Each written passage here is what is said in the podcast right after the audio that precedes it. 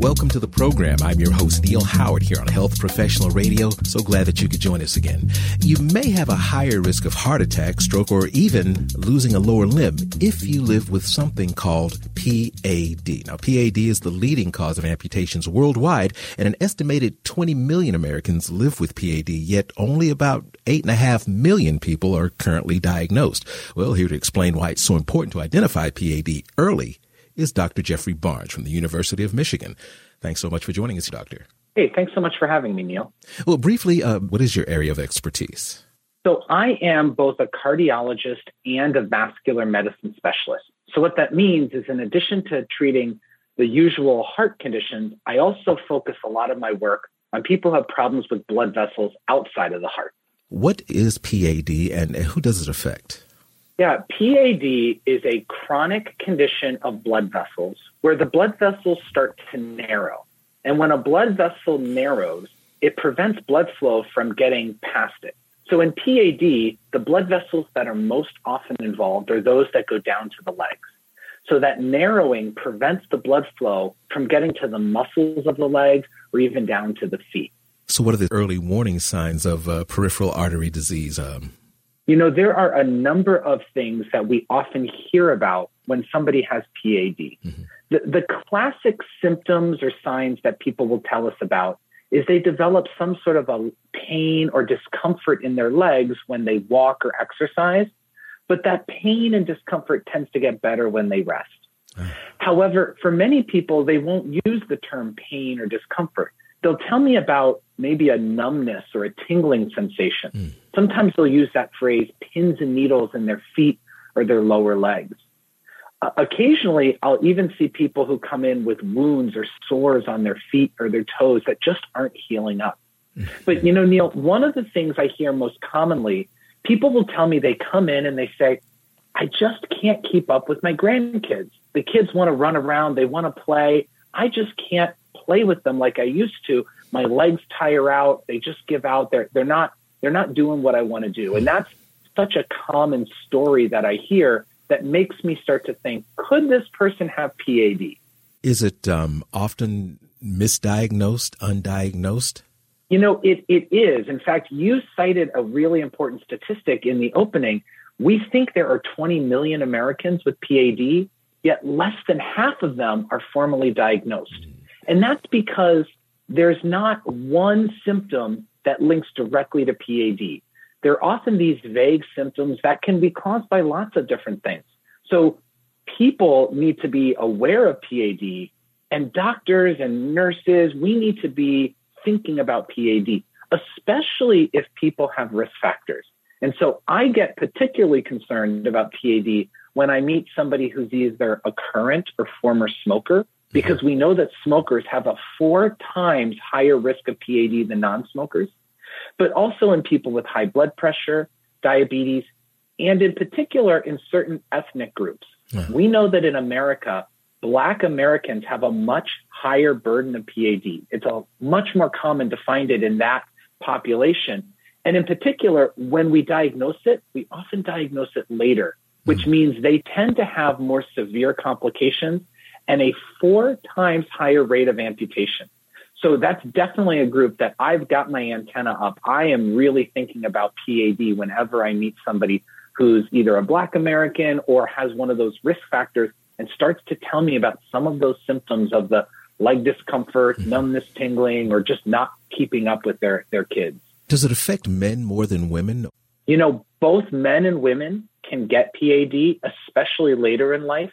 But we do tend to see it happen slightly more often in men than in women. Mm-hmm. Um, but I don't really think of it as a disease that only affects men or only women. I definitely think of it as something that can affect anyone, especially once you get to sort of age 50 and beyond. Uh, if left untreated, how could this uh, complicate a person's life? Well, there's a couple different ways that PAD can really impact your life. The first thing to remember is that blood vessels that exist in your legs are the same types of blood vessels that exist in your heart or even go to your brain.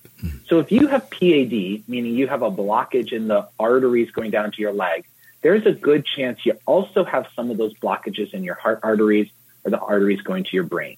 So the first thing I tell people is that If you have PAD and we're not treating it, you're at risk for heart attack mm-hmm. and stroke. But of course, then we have to think about the legs themselves. And if we don't treat PAD and it gets more severe, sometimes that can lead to amputation. Somebody losing a toe, part of their foot, or even their, their leg. And, and as you mentioned earlier, PAD is the number one cause of amputation worldwide. And we know that when you have an amputation, people's quality of life is definitely changed, but they're also at higher risk for death. So that's something I really want to avoid whenever possible. Are diabetics uh, susceptible to PAD more than uh, others? That is a really good question. And diabetes is definitely one of the risk factors we see for PAD. I think about people who are diabetic or overweight, people who have high blood pressure, and again, people who are smokers. Those sorts of risk factors together um, are the ones that I get really concerned about when I'm thinking about PAD. You mentioned patients not mentioning pain, but a numbness or a tingling sensation. Could part of the amputations be because people just don't realize the seriousness of PAD until it's too late? I think that's absolutely the case. People don't realize that the sensations they're having in their legs or their feet could be an underlying problem.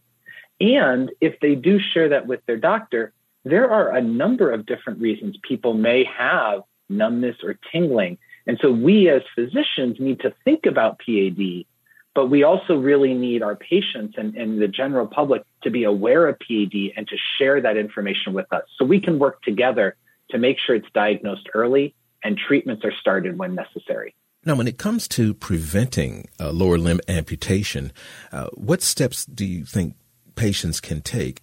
Yeah, there are a number of important things people can do to make sure that they are not getting an amputation. The first is you just need to know what PAD is, and you need to think about whether or not you could be at risk for PAD. Then I really encourage my patients when they go to see their doctors, whether it's their family or primary care doc, maybe it's a diabetes doc or a heart doc. When you go into that doctor's office, take off your socks, take off your shoes, show your doctor your feet. That's an important way for us to look for some of the signs and symptoms of PAD. It'll help us remember to palpate the pulses, to feel for those pulses in the ankle. Mm-hmm. And it really helps us start that conversation about what symptoms you may be having in your legs and whether or not you may have PAD. Because the diagnostics, the way we diagnose this is actually pretty straightforward.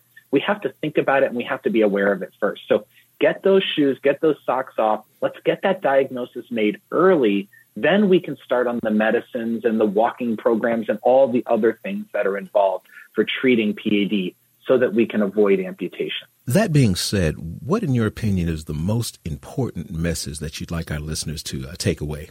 Yeah, I think that there's some really important things for people to remember. First is you need to know what PAD is and whether or not you may be at risk for it then you need to be comfortable having that conversation with your doctor. Take off those socks and shoes when you go to their office. Talk to them about your leg symptoms. And to help you prepare for that, I recommend that people go to this great website. It's vascularcures.org slash PAD. That website has wonderful information to tell you more about what PAD is, whether you might be at risk for it, what some of the treatments are like. And it really helps you prepare for that next time you go to the doctor's office so you can have a really good conversation with your doctor. Dr. Barnes, I appreciate you joining us on the program and giving us this useful information. Thank you so much. Hey, thanks for having me. Have a great day. You do the same. You've been listening to Health Professional Radio. I'm your host, Neil Howard. Audio copies of this program